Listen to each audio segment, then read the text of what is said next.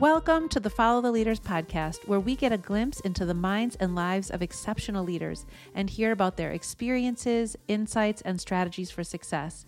On today's episode, we'll hear from one heart centered, effective leader and hear about their wisdom and perspective. So get ready to follow along. Hello, and welcome back to the show. Many of you listening are business owners and heads of companies or are considering stepping into one of those roles.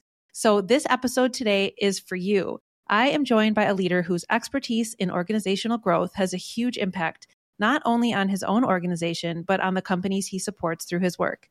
My conversation today is with Patrick Snyder. Patrick is the president of BizStarts and the founder of BizStarts Community Market and BizStarts Institute.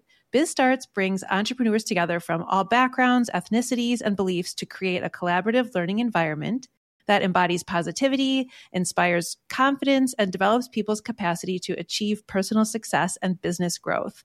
BizStarts provides entrepreneurship education, training, one on one coaching, and connections to resources. All services are free of charge.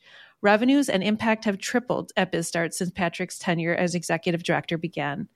Prior to BizStarts, Patrick served as executive director of the United States Association for Small Business and Entrepreneurship for five years, where he grew reserves from 28K to over 500,000. Patrick has his BA in communications from Eastern Illinois University, an IOM designation from the U.S. Chambers Institute for Organizational Management at the University of Notre Dame, and holds a graduate certificate in leadership from the University of Wisconsin Madison. Patrick, congratulations on all of your success and your impact, and welcome to the show. Yeah, thanks, Jamie. I enjoy being here and I uh, love what you're doing also. Oh, well, thank you. I'm so excited to talk. I would love to learn more about what your current work entails as executive director of your organization. Can you fill us in on what your work life there looks like? Certainly. The first thing is when I took over, I was coming from the United States Association for Small Business and Entrepreneurship. It's like the American Medical Association, but it's for PhDs of entrepreneurship. I was lucky to be there, but uh, serving on the board of BizStarts, I was complaining that we need to focus on assurance of learning and we need to focus on programs that actually get people from point A, meaning an idea on a napkin, to being in business. And I had a lot of horsepower coming from an educational association that taught entrepreneurship. And John Olin, who was the CFO of Harley at that time, said, if you want to leave your international organization and run our club, we'll, we'll, let you do it, Patrick. And that's what I'm focused on now is creating educational programs and programming that gets people from an idea on a napkin to to having their enterprise get going. So, like most non for profits, part of my day is meeting with foundations and potential funders and donors, which which I really love uh, because we get to tell the story of BizStarts. we get to give case studies on our entrepreneurs that we've had people literally coming from poverty to running companies that are doing sales in different countries. And they like the work we're doing so they're generous with us. We also have a very generous board of directors. So part of the day is fundraising. Another part is calling on some of the country's best universities and getting them to offer credentialed education so the reason why we do that is if you go to a school like the University of Notre Dame, that's really great. Their entrepreneurship program is the top 10 in the country. Or you go to Florida State University, where we have uh, a retail laboratory now, meaning a store in Walker's Point where we sell all our entrepreneurs' products. Oh, cool. And FSU has graduated people from C suite from Kohl's, Nordstrom's, Macy's. And they come, and when I say credentialed, they put together a half day program, say, on retail merchandising for the people that are in our store. That credential then can be used when you're going to a bank for ah. capital. It can be used if for some reason your idea doesn't make it. You now have a credential from Notre Dame and Florida State, which you didn't have that you got for free. So you weren't burning through resources going to different schools to get these credentials. So that's another part of my day. And then a good part of my day is also just advising the entrepreneurs. So when I was younger, I had a magazine in Chicagoland on Chicago's North Shore that I had a, a, a decent exit from. And that company, along with my mom's company, were both bootstraps, meaning that We customer funded the business. We did businesses without getting any loans. We got proof of concept by selling to customers before we actually had an actual business. And that's what we try to teach the entrepreneurs is don't go looking for money. Go looking for proof of concept and customers and then you'll have bankers taking you to ball games asking you to loan money that you don't. I love that. That's so interesting. Okay, so this popped up so many more questions for me. How did you move through your career path to this point? Fill us in a little bit more. You have such an interesting background. How did you get to this point where you're running this organization?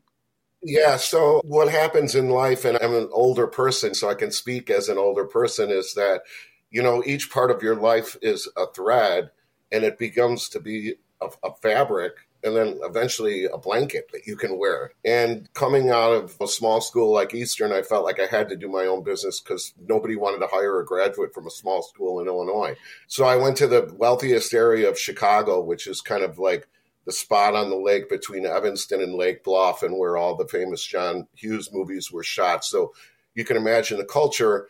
And I was just walking around with a cover of what the magazine would look like and the coverage area and the stores that agreed to have the magazine and asked people to give me a shot. And when we sold enough ads to create the first one, people started seeing the magazine and calling and asking how they could get advertising. And I could go on and on with stories about that magazine. But I traded for an ad at the multiplex in Deerfield so I could have a membership where the Bulls worked out. Okay. And Hazel Gillitz, who was literally a beauty queen, sat across from me. And I, I said, I, I don't have any money to give you, but I'll give you an ad. And what that did was open the door because the wealthiest people on the North Shore were members of that club. And all they knew about me was that I was young, I had a magazine, and I was a member of the same club as them. And the, an ad that I traded for created more revenue in the long term than anything I ever sold or anything I ever learned in school. That one trade. Wow. But when the magazine sold, I waited on the governor of the state of Illinois at his country club when I was in college. And you talk about those threads. Well, the tourism job came up, and I knew all the hotels and restaurants because of the selling of the ads. So I I took over tourism for the state of Illinois for six years, a group called Visit Illinois. And I started teaching at Roosevelt University. And I had this love of teaching. And fast forward the story, this this job at USASB came up, United States Association, and, and I applied and they gave me the position. And I, I always loved the group of academics, but I knew it wasn't going to be the end of my career, that I was going to be able to somehow leverage that to help a lot of people and that's exactly what we do at BizStarts help a lot of people. that story is so inspiring, and I love your threads metaphor. As my career evolves, that's something that I'm finding to be true. And I work with a lot of business owners or business owners to be, and and this is the message that I also try to send to them is like you don't have to know exactly where it's headed; it will all piece together. So I really, I really love that. So would you consider yourself someone who starts before it's perfect? I mean, I your magazine story was really inspiring. Uh, yeah, hundred percent. You know, there, there's a thing in entrepreneurship that's discussed at sort of the academic level, and it's called the intrinsic loop. And I love this intrinsic loop because it proves that you can be an entrepreneur with no special talent, you can be an entrepreneur with no money, you can be an entrepreneur that has lack of access to resource and capital. And if you get into this loop, you will succeed. So the loop says that you become passionate about solving a problem, whatever that problem is. So Mother Teresa is exactly has the same entrepreneurial aptitude as Bill Gates. Just how do I make computers easier or how do I feed the world? You know? Yeah. And then you get so excited about the problem, you go out yourself and you you learn like how do I make it better? How do I make it better? That breeds success and then it comes back around because then you want to learn more. Yeah. So you're just in this continuous loop.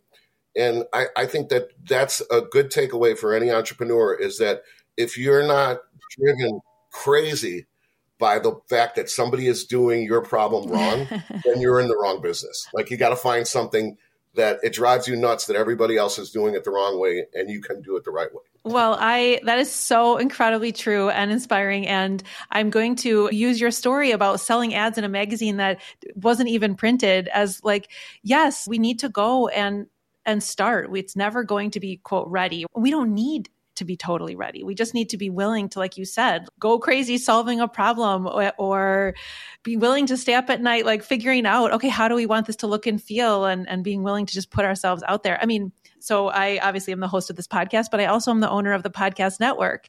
And this was the same. I had a, a colleague who was interested in starting a podcast, but she didn't know how to do that. And I was like, well, I'm a podcast nerd. I listen to like eight to 15 podcasts a day. I have my morning list and my afternoon list and my evening list, you know, and I was like, well, I can figure out how to start a podcast. I'll, I'll solve this problem. And then I was like, well, actually, I'm not just going to help you start a podcast. I want to create a home for these podcasts. And it started with a Google search. How do you start a podcast network? You just learn and you go. You're speaking my language and right, right to my heart. I love it.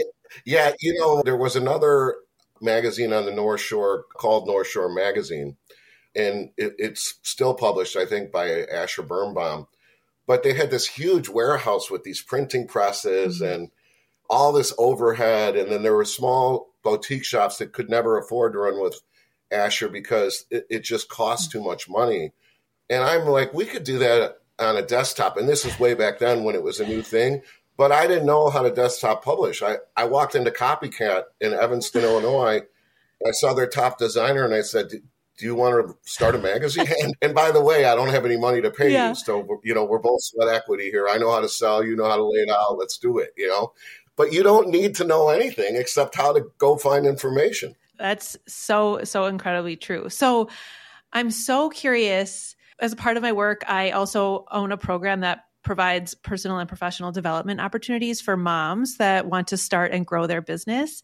And I am always looking for, you know, these rich opportunities for them to learn and grow. And it really sounds like BizStarts is such a great resource that I can help direct them to. And so I'm curious who should reach out to BizStarts and what do they learn from you? I know you mentioned the education and the coaching and all of that but what what does that actually practically look like and who is your ideal customer sure so you know there are other community programs out there and i've seen hundreds of them because i because of running USASB. You know, either they come from the university or the city themselves. And a lot of them are the same in that they're a six week boot camp that teach you your numbers, your marketing, you, you know, how to interview a potential customer, when you're developing your product. And then there's a pitch competition and then it's over. So we tell all our entrepreneurs that if you have an idea for the product, the first thing you should do is make sure that it's going to be the absolute best. Otherwise, you're going to have to compete on price. And if you lower your price, then the next person that comes into the market is going to think that's exactly how. And everybody lowers their prices till they're out of business, like coffee shops. And then Starbucks comes along with free Wi-Fi and better coffee and an, and an Italian coffee experience, and everybody loses. But if you're already Starbucks, then they have to compete on price, and they're all losing money while you're getting six dollars for a cup of coffee when they can charge one or two dollars because they're competing on price. So we do this six week boot camp but then afterwards, they're connected with student consultants. And we have honor students at Marquette. We have students that are part of the Collegiate Entrepreneurship Organization at UW Milwaukee. We, we get help um, from Alverno for our Spanish speaking students. And we also do the program in American Sign Language. So we, oh, cool. we want to include everybody wow. that we can. So what those students do is everything that you would pay out of your pocket to do, that they do free of charge. So they set up your website, they get your numbers into QuickBooks. We get free legal from Marquette University. And then we have subject matter experts. So if you're that are non-competitive. So if you're thinking about a food service business, you might get someone like Giacomo Fallucca, who's the chairman of the board at Palermo's Pizza, telling you like this is how you get your product into stores, this is how you get shelf space, this is where you get your food license and you know accounting we can we, we can get them together with Errol Goff at Baird or wow. so th- there's more expert level advice and then the last thing that we kind of figured out was a lot of our our people have physical products like beautiful bath bombs and candles and food and beverages so they were saying well I, I can't go into say Sendik's and have a sheet that says this is how much shelf space I have here and I'm doing a sell through at this rate and professionally do a presentation because I don't have that data. Mm. So we were like, let's build a store. so, so now, cool. we have this beautiful market in uh, Walker's Point, the BizStarts community marketplace. We sell coffee from Puerto Rico. We sell all the items that I mentioned, plus a lot more, including clothing. So yeah, hopefully people can stop by at 161 South First Street and say hello. I love that. That is so so cool. I mean, it's it's really brilliant. It's a great like loop. It's oh, it, it's so great. So if somebody's like, "Well, am I the right person to reach out to BizStarts?" Like, at what point do you receive these potential entrepreneurs? Or have they already started their business? Are they thinking about it? Who should reach out to you? Yeah, so anybody that thinks that they're under resourced would be a super good candidate because if, if somebody had the means, they could do the mm-hmm. four year route at Wharton and have an unbelievable entrepreneurship background and actually make contacts and connections in terms of a network that would really blow you up when you got out of mm-hmm. college. Like, and they have access to uh, venture debt and, you know, tremendous seed rounds and, and series A rounds. But if you're not that person, if you're someone who might not uh, might have gone to college, but it, you were in art school and you don't know how to start a business, or if you're somebody that maybe didn't even go to college, needs to know the basics because you have the hustle skills to get there. That's those are the people I love to see. That's so cool. Yeah.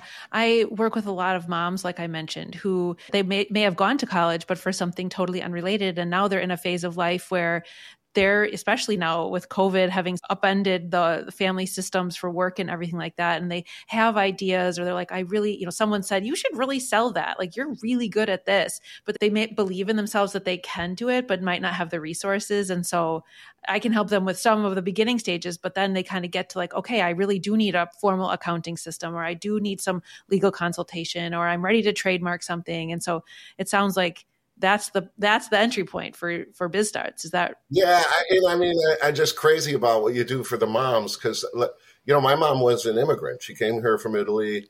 She didn't speak the language. I, I was a kid. I would follow around and people would make fun of her accent. Mm-hmm. I I was so polluted by society. I made fun of her accent. You know, and and and literally. They were offering her two sixty five an hour to sweep wow. the floors. We lived in Des Plaines, Illinois, at the time, in a three flat, and she she read an article in the newspaper that said that this lady slipped and fall leaving her assisted living facilities. And she was like i could beautify those ladies and so they never have to leave this spot. Like so she thought the problem was leaving could cripple you. So she uh, she ended up opening six beauty shops in these assisted living facilities. And in 1974 she was instead of making 265 an hour she was making a thousand bucks a day Wow. And it, I grew up with a mom that did what you're trying to do. So, uh, you know, my hat's off to you because that's awesome. That's the power of entrepreneurship. I do have a soft spot in my heart for helping moms do this because being a parent in general has so many different facets, but being a mom, it takes, you know, I'm I'm biased. I'm a mom. I have three teenage kids now, but you gain so many skills from motherhood and you come into motherhood with so many skills. And so I just find that it's so enriching to work with moms. I work with a lot of new moms that are starting their business as they try to fit in all of their top priorities. They really are figuring out what is my priority in life. They want to use their minds and their abilities that are great and effective outside of the home and still be there for their families. And so creating a business that can support both of these, they feel like coming in so often they have to have the finished magazine. They have to have the product ready to go. But really, like we talked about, it's so much about just taking your idea and believing that you will figure it out, that growth mindset, and, and then connecting with resources like BizStarts they're out there. There's people like you that are out there trying to serve and help. That and so I, I'm just I'm so excited to learn about your organization and definitely will be sharing it because what an amazing resource. Okay, so we've sort of touched on this a little bit, but you have so much knowledge. So I just want to pick your brain for a moment. What advice would you give someone who has a great business idea and maybe has gained some traction with selling their idea, but is ready to really take things to the next level and scale their impact? Are there a few things that you would recommend for them? Yeah, that passion piece is 100%. If the problem doesn't drive you crazy and the idea of solving it doesn't delight you, then you re- it's re- just trying to make money is not going to it's not going to work. The second part is this idea of starting in a phased development kind of approach. Bella, who does Puerto Rican coffee at the shop, we said go visit some farmers mm-hmm. in Puerto Rico if you want to import the coffee and she was going over there anyway. She didn't know how to roast the coffee, and we knew that Sam's for Jazz was roasting their own coffee, and we connected them. And he said, "I'd be happy to show you how to roast coffee." Cool. She didn't know how to package the coffee, and we had a, a former Kohl's executive that was a buyer that advises the BizStarts people on how to do packaging for the store. Then she got the packaging down. So the imported beans are coming in, you know, She learns how to roast them. She's got the packaging in the bag, and now she's the number one product that sells at the BizStart store. Wow. And three months ago, she was wandering around the mountains in Puerto Rico and completely clueless, like we were. It's kind of the same way for BizStarts. Is you know, I I knew that I wanted better education, but I didn't know how to educate people that are under resourced because I come from t- traditional academia. But then I found out there was this Professor Morris at the University of Notre Dame, and he had literally done 126 scholarly articles on entrepreneurship out of getting you out of poverty mm-hmm. and 12 books and ran six top five programs and I was like, Michael, you know, can, can you, and he didn't even know who I was, you know? Yeah.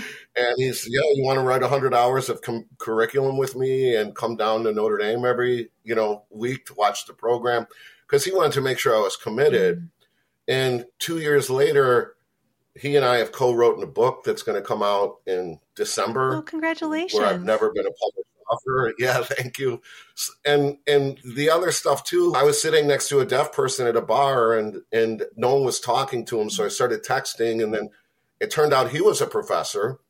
And I, he asked what I did, and I said, I'm, you know, I, I run a charity. And he's like, What do you do for deaf people? And I'm like, well, I guess we better yeah, totally. Yeah, yeah. So, you know, I mean, I operate in the program the same way I want my entrepreneurs to, to operate. It's being curious, being very quick to fail, to consider failure falling forward. Like that, I didn't fail. Mm-hmm. I, just, I just learned something, and now I'm that much closer to to being better and better. And I, I you know, I I, I want to be the best in the world at training entrepreneurship.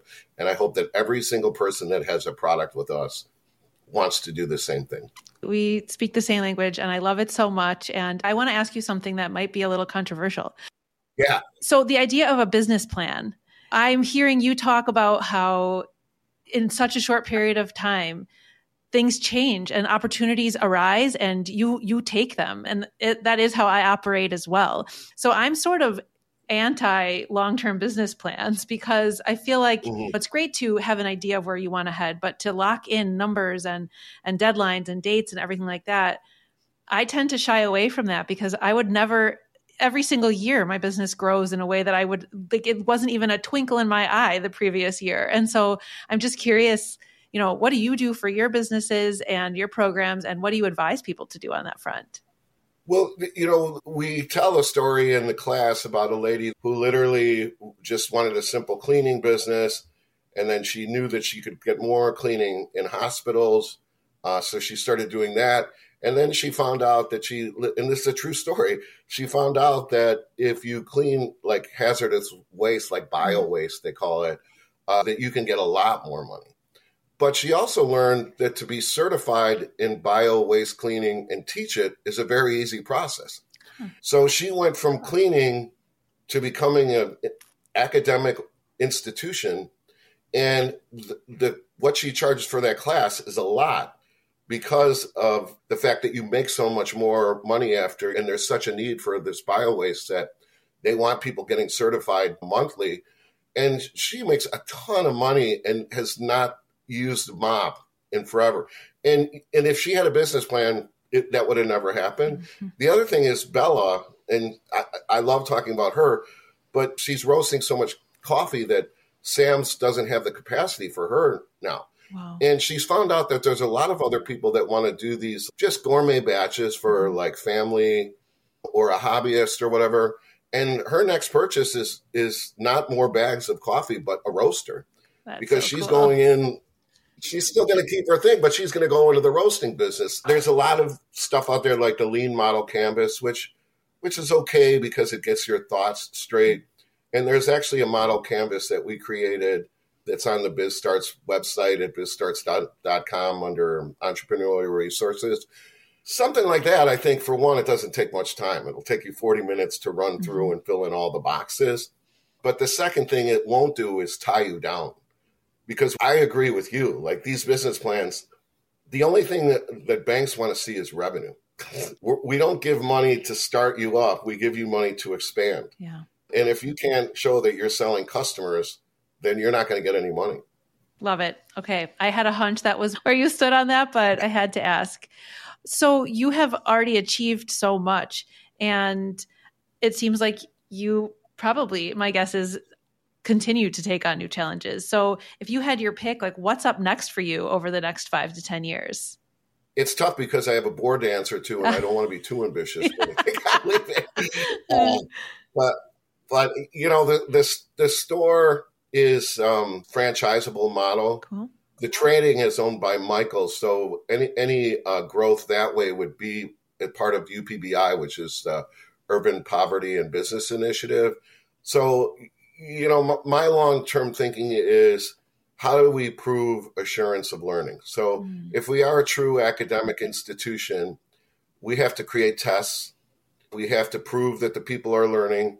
We have to continue to gather data on how many of the businesses that we have are successful and grow that percentage to a higher percentage. And the Starbucks thing is kind of a goofy example, but it's so easy. It started off as this Euro- European coffee experience where you could do Wi-Fi and kind of and make it your own office, but they expanded into you know deeper lattes. They started adding food. They started adding the fruity drinks and the smoothies and things like that because they had this customer base and the product uh, it did become better mm-hmm. i think by testing and like knowing exactly what people learned and where we failed we'll just keep getting better which means a better entrepreneur and I, you know right now we're probably at, at 30% because our entrepreneurs don't quit so it's not like the 10% that get a loan mm-hmm. and then they get tired of it and all of a sudden they become a statistic with these people, it's kind of like if you fail, you don't have much to fall back on. Mm-hmm. And that's why we like the credentialed learning too. So if we could get to 50 or 60 and just this unbelievable number, you know, how how proud we could be of all the people we served. Well, I have no doubt you'll get there because of all of the things we just mentioned that you're just willing to do what it takes and and that looking at the numbers after the fact that's that's so important and also sometimes scary. And it is so important for growth. So, all right, if we zoom out and get to the heart of what makes Patrick Snyder Patrick Snyder, do you have any examples of how you gravitated towards leadership as a child, or is this more of an adult thing, or have you always been built this way? All entrepreneurs have one thing in common and that's that they walk around looking at the world as if everybody else is messing things up. so, so they, they they look at a tire and say, you know, if the tread, if they're an engineer, if the tread were this way, then so much more water would go away. Like I got to fix this, you know. Yeah. Like if you walk by a pie shop and the door isn't open with the fumes coming out, you're like, this person doesn't know what they're doing. Like they need to get that scent of those pies going on. And like in every specific instance, you're like, well, you know, in school, and it might sound horrible, but, but I would look at my teachers and be like, they're, they don't learn this way. Like this, you need to use this example when you talk about fractions because that makes it clearer to a kid. So I was constantly challenging everything that I saw and thinking that, you know, somehow we, we could do it better. Someone could do it better. I love it. One of my kids is is a 15 year old son, and he definitely isn't listening to my podcast, so I can tell this story about him. But he's the one. I mean, all my kids have their own talents, and I don't expect any of them to follow in my footsteps exactly career wise. They should find what is really best for them. But he has that in him, where he has started tutoring his friends that are in one of the other math classes because he sees that the way that the teachers are explaining it to them makes no sense to the kids. So he's like, don't listen to them. I have a better way of explaining it to you. And so he's going over to their house after basketball practice every Monday to teach them how to do it. And he's watching their grades go up. So I, I have my eye on him, whether it's being a teacher, but I really think it's that entrepreneurial, you know, he sees, he sees a different way and he's just willing to do what it takes to get there. So I have my eye on him to follow exactly in what yeah, you're saying. Yeah, that's great. Yeah. Uh, I love that. And kudos to him and you for raising it. oh, thank you. So yeah. you have had so much success. Are there any leadership lessons that you have learned the hard way? You know, the, the hardest lesson I've learned, and I've learned it several times, is that you you work so hard and then you begin to take things for granted. Mm. And that's the biggest mistake you could possibly make because – none of us are owed anything. Mm-hmm. So if you think all of a sudden, oh, this is getting easy or whatever, you better put a stake in the ground and figure out a way to run up that hill, or you're going to be slipping backwards on that hill. And the other thing is, if you were at a hotel and you were the general manager and you weren't asking your best bell person how they should be a bell person, then you, have really lost out. So eh, you need to talk to the people doing the work and let them know what your vision is, but let them know that their part is a lot like, and I'm spe- specifically talking about leadership here, is the you have to see it like the emperor's new clothes. You've gotten yourself to this position. There are people around you that always don't have your best interests, and it's going to be your younger people in the room that tell you that you're naked if you're mm-hmm. familiar with that fable. Totally, yeah. And I look at every new employee that way, but I let them know that I'm looking at them that way. so they feel like, okay, they're going to respect these ideas. They're that you, that I'm open to perspective, but I also I also have to keep the fact that Patrick's vision is to have the best education program in the country. So I need to tell him how to do that, mm-hmm. you know, mm-hmm. not get him get him going in some other direction that isn't his passion because that then he doesn't need me. He mm-hmm. he needs right, someone right. else that can help him. Right. That's really great. Does anyone come to mind that you could shout out who believed in your ability to step into these leadership roles, maybe even before you did? A lot of my references from the United States Association for Small Business and Entrepreneurship were just like based on your mom's story. this is mm-hmm. exactly where you should be in life and they were just incredible professors. And then down the line, when I was in tourism, there was just so many people that shaped and molded my career. And I was open to listening. And I'm talking a lot because I love talking about BizStarts. But my typical relationship with people is like finding out as much as I can about them uh, and trying to be a resource. And then if something comes up, you never have to ask for help. It's not claw your way up. They're mm-hmm. over there lifting you up no. because you've taken an interest in their lives and and people just tend to want to give back. This is the point of this conversation because you do have so much expertise and wisdom and perspective and now i know so many really incredible nuggets of advice and so i'm grateful that you're sharing today. I have a few last wrap up questions for you that are a little more quick fire. Do sure. you have one tool or strategy that you use to stay organized and effective whether that's like tech or paper or a decision making framework or how do you stay organized? Yeah, my thing is, and this might not work for everyone, but my thing is that the most important things that you want to put off, you do those 1st and you pin everything else that's easy for later. Like, don't mess around with that easy stuff because you can get it, get to it at 10 o'clock at night and finish 30 of those in less than a half hour, you know? Yes. But if you start messing with those things in between this big thing, the big thing is always going to get pushed back. So get on the hard stuff first, and then it and when it becomes a habit, it becomes easy yeah. too. Mm. Like the hard stuff becomes easy because your mindset is I'm going to destroy this, and then easy stuff I'm going to you know literally eat and type with one hand at the same time. I love it. That's great. Do you have a favorite leadership book or podcast or resource that you love to share or that you continually go back to? Brian Tracy, I read a lot when I was growing up and just trying to teach myself. But there's a guy named Steve Kaplan. He started a business in his basement and sold it for $2.5 billion to Dan St- Snyder, who's no relation. Uh, it was a product sampling business. And the thing that he did in that book called Bag the Elephant was give you a step by step guide of how to get and keep really big clients. Hmm.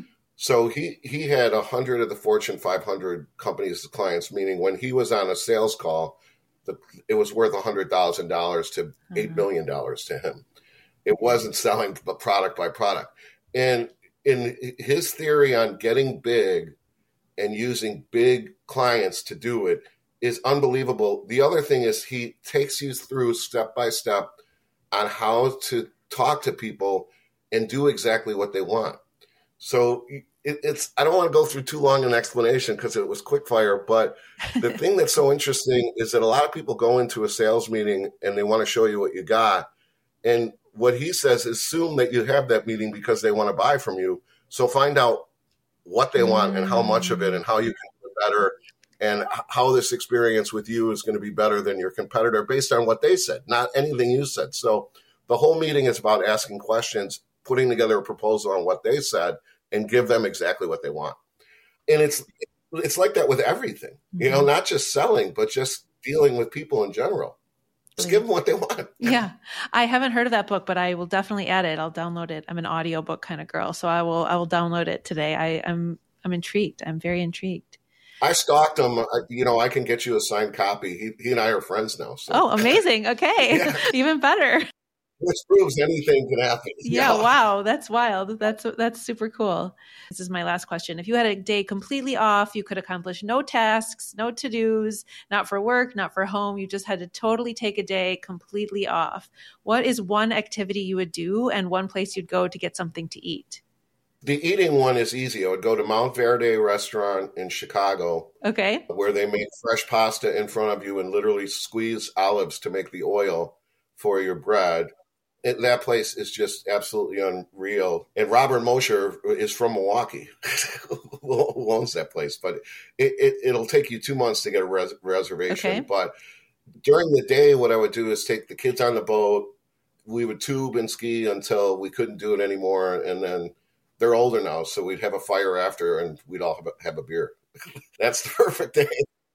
Yeah it sounds like you have to plan this day off two months in advance. You get your reservation, but but that sounds that sounds that sounds amazing. I I will be wishing that for you soon. Patrick, thank you so much for joining me today. You shared so many nuggets that I know our listeners will just soak right up. And can you please tell everybody how to get in touch with you or with BizStarts if they're interested in in learning more and and getting some support?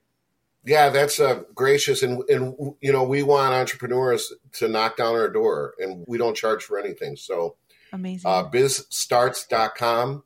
If if you Google us, you'll see some of the articles that have been written and more stories about our entrepreneurs, so you can see yourself in that. And there's a contact us form on there, or stop by for coffee. I'm at the store just about every day. You know, we can say hello and you know just our first question is how can we be a resource for you and that's exactly what we want to do well, we will definitely link everything in the show notes. And I really encourage everybody to reach out to BizStarts. It sounds like an incredible resource. And I will be looking into it as well for myself and my clients. And I'm so excited to continue to learn more. And I'll have to stop by the store sometime. It sounds amazing. Thanks so much for the opportunity. And I'm a huge fan of what you're doing. And if we can be a oh, resource in any way, let me know. I definitely will. Thank you so much, Patrick. And thank you to all the listeners. We'll be back next time with another inspiring and helpful interview. Follow the Leaders is produced by Lit Path Studios, and music is by Shane Ivers. You can hear more about this show and all the other podcasts at Lit Path Studios by going to www.litpathstudios.com.